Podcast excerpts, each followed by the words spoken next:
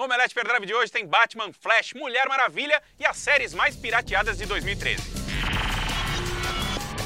DC Comics revelou o resultado do breve retorno de Frank Miller às HQs do Batman. Você está vendo aí a capa que o quadrinista fez comemorativa aos 75 anos do personagem, que vai sair em Detective Comics 27. A arte gerou alguns comentários dos fãs que a consideraram digna de borracharia. Veja aí uma paródia que foi feita com ela. A HQ sai no dia 8 de janeiro de 2014. The Flash, a série que o canal DCW está preparando sobre o velocista Escarlate, pode ter um outro herói. Segundo o site Movie Hole, o Cisco Ramon, personagem mais conhecido pelo codinome Vibro, pode estar no episódio piloto que o David Nutter vai dirigir. Não foi especificado ainda se o personagem vai ser recorrente na série, nem quem vai vivê-lo nesse episódio piloto, mas a série The Flash deve estrear em 2014. A atriz israelense Gal Gadot falou pela primeira vez sobre o papel de Mulher Maravilha que ela conseguiu no filme do Batman vs Superman. Sobre a reclamação dos fãs que dizem que ela é magra demais para viver a princesa amazona, ela diz que peitos qualquer um pode comprar e que ela representa as Mulheres Maravilha de um novo mundo. Apesar disso, a atriz diz que está ganhando massa muscular, que está fazendo um monte de treinamento de jiu-jitsu, de kung fu, aprendendo a lutar com espadas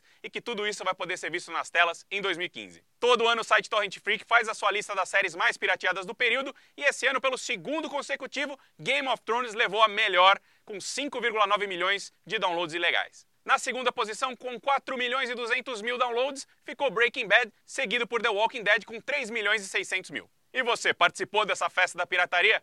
Deixe seu curtir aqui, assine nosso canal e a gente se vê amanhã em mais um Omelete Hyperdrive. Tchau!